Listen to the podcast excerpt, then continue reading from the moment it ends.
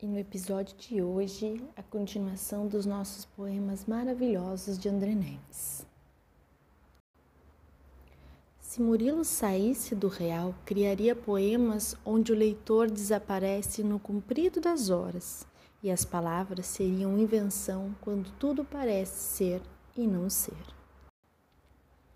Se Vinícius soprasse versos nos olhos, sons e tons correriam atrás das borboletas que agitam o estômago, com a simplicidade das palavras que qualquer coração consegue ouvir.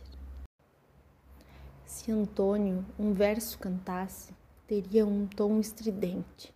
Se um pássaro o ajudasse, seria algo surpreendente. O mundo jamais esqueceria patativa rima na alegria, no cantar assim do de repente.